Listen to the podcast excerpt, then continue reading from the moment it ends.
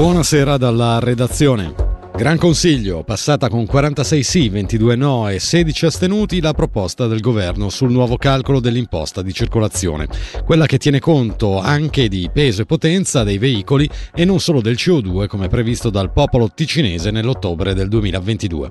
Secondo il governo, come sottolineato dal direttore del Dipartimento Istituzioni Norman Gobbi, la proposta, che rispetta l'iniziativa popolare perché prevede un minor prelievo e il principio del chi più inquina più paga, è quella quella più equa.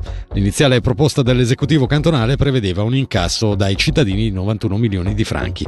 Quella votata oggi in Parlamento circa una decina in meno. Non si tratta di una tassa ambientale, si tratta di una tassa che deve coprire i costi delle strade. Il messaggio principale che è passato ed è qui secondo me il rispetto della volontà popolare essenziale, prelevare meno, quasi 11 milioni in meno. Il popolo ha votato poco più di un anno fa sulla base di un principio, quindi un'imposta di circolazione più giusta, scegliendo di optare in base al calcolo unicamente sul fattore di CO2. Ci si è però subito resi conto che non era tutto perfetto, anche perché, lo sappiamo, i veicoli elettrici, soprattutto quelli grossi, pesano e consumano in particolar modo in maniera più accresciuta anche il manto stradale fono assorbente che è stato un investimento voluto non solo dal Parlamento ma dalla popolazione che ne beneficia a livello di vivibilità. Secondo il Presidente del Centro con il voto odierno sull'imposta di circolazione e con quello di domani sulla riforma fiscale si è sancito un nuovo equilibrio nelle alleanze politiche. Fiorenzo Dadò fa un chiaro riferimento ad un nuovo triciclo. Patto al quale noi non partecipiamo, un triciclo a geometria variabile secondo la convenienza del momento, il cui programma prevede da un lato di bistrattare la volontà popolare con l'unico vero scopo, già ben collaudato con la falsa prevenzione a suon di radar, di far cassetta per gonfiare l'amministrazione mungendo gli automobilisti e dall'altro il suicidio per asfissia di acume politico, la cui dipartita in un momento così delicato per l'istituzione determinerà con buona probabilità di non sbagliare entro la metà dell'anno prossimo il funerale della riforma fiscale. Riforma fiscale, quella menzionata dal deputato e presidente del centro Fiorenzo Dadò, che sarà trattata domani sempre dal legislativo.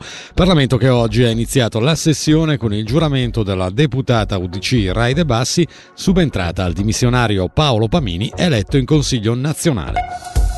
E sempre in Gran Consiglio è stata accolta con 75 sì, 0 no e 3 astensioni la richiesta di credito complessivo di 7 milioni e 900 mila franchi per il periodo 2024-2027 per lavori di miglioria e di costruzione dei sentieri escursionistici di importanza cantonale, così come quella di un credito complessivo di 1 milione e 600 mila franchi quale contributo alla manutenzione e allo sviluppo dei percorsi per mountain bike. È stato dimesso dall'ospedale il trentenne del Bellinzonese accoltellato al braccio nelle prime ore di domenica in un locale notturno di Muralto. La polizia nel frattempo, come riferisce la RSI, ha rinvenuto l'arma gettata in strada non lontano dall'appartamento del suo aggressore, un 36enne italiano domiciliato nella regione, finito in manette. L'accusa ipotizzata dal procuratore pubblico nei suoi confronti è di tentato omicidio. Il 18 dicembre si terrà una nuova manifestazione contro i tagli previsti dal governo sui salari dei dipendenti pubblici. Ad organizzarla la Rete per la difesa delle pensioni, che propone un momento di protesta durante gli orari di lavoro, a differenza della manifestazione del 22 novembre e di quella che si terrà il 20 gennaio. Una protesta contro i tagli annunciati, sì, ma anche contro un modello fiscale ritenuto ormai obsoleto e controproducente.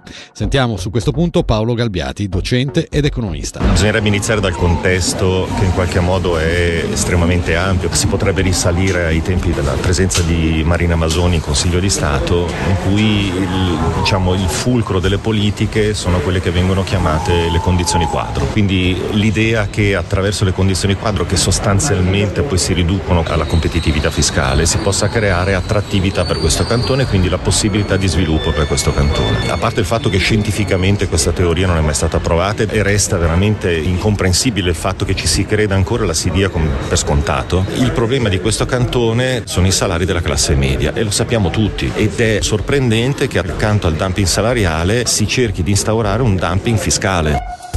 Nerouge Ticino, Simone Rosselli, subentra alla presidenza René Grossi che ha dato le dimissioni a maggio dopo 12 anni di servizio. Il passaggio di testimone è stato concretizzato negli scorsi giorni durante un'assemblea straordinaria in cui il comitato ha accolto anche Thomas Fay quale successore di Rita Petralli nel ruolo di segretario e responsabile dei volontari. Sentiamo le motivazioni e il bilancio e l'augurio di René Grossi. Era da diverso tempo che vi erano delle visioni differenti con alcuni volontari e queste hanno fatto soppesare a un certo punto sulle mie dimissioni della segretaria, questo comunque per dare ampio spazio a chi aveva altre idee di come condurre Nerusticino potesse magari migliorare la conduzione. Qual è il suo bilancio di questi 12 anni? Sicuramente più che positivi, sono 12 anni dove ho conosciuto diversa gente, siamo, sono riuscito a far conoscere Nerouge maggiormente in Canton Ticino e confermarsi per il proprio servizio. Chiaro che il Covid non ha aiutato e comunque io spero veramente che quanto fatto in questi 12 anni la gente lo abbia comunque apprezzato, lo si è visto dai trasporti effettuati e dalle persone riaccompagnate negli ultimi anni. Io auguro sicuramente ogni bene che continuino sull'onda che abbiamo lanciato in questi 12 anni, auguro sicuramente di ritornare come dico un po' io sul, sulla breccia dell'onda e di continuare a navigare, sicuramente non sarà sempre facile, però di riuscire a continuare a offrire questo servizio a tutti i cittadini ticinesi e del grigione italiano per poterli riaccompagnare a casa in tutta sicurezza. Pompieri in azione a Pregassona, dove attorno alle 17 è scoppiato un incendio in un deposito in via Nava. Le fiamme, particolarmente violente, come riporta Tio.ch, sono state domate da due squadre di vigili del fuoco. Ingenti i danni, non è noto al momento se ci sono feriti o persone intossicate.